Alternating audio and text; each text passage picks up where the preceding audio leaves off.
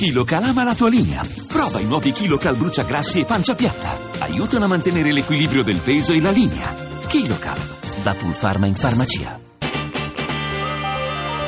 RAI GR1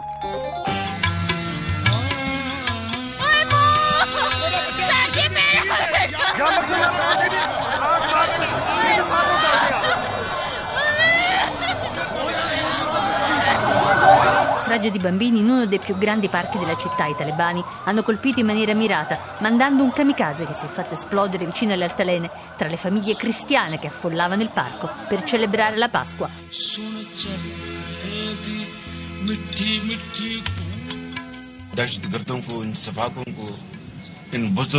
I terroristi non resteranno impuniti. Gli autori e i mandanti di questo barbaro gesto saranno portati davanti alla giustizia. In questa festa di Pasqua la nostra vicinanza alle vittime del terrorismo, forma cieca ed efferata di violenza che non cessa di spargere sangue innocente.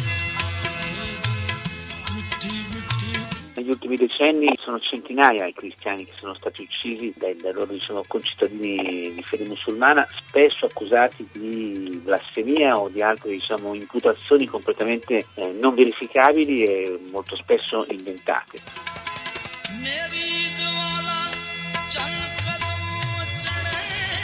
Il Papa non aveva finito di parlare di pace e solidarietà fra le religioni quando il terrorismo ha colpito a Lahore, una città pakistana di 11 milioni di abitanti. Obiettivo la comunità cristiana, una minoranza che rappresenta il 2% della popolazione dell'intero Pakistan, 200 milioni di persone di confessione musulmana sunnita.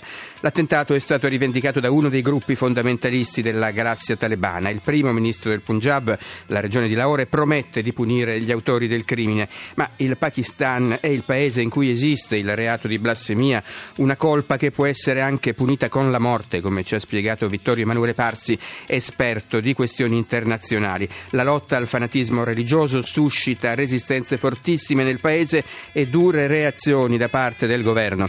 Cinque anni fa gli estremisti uccisero il governatore del Punjab che voleva appunto abolire la legge sulla blasfemia. Il suo assassino è stato impiccato un mese fa, ma la guerra e il terrore continuano.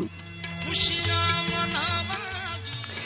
intanto, mentre proseguono le indagini a Bruxelles, ieri ci sono stati scontri tra polizia e neonazisti infiltrati nella manifestazione pacifista organizzata nella capitale belga.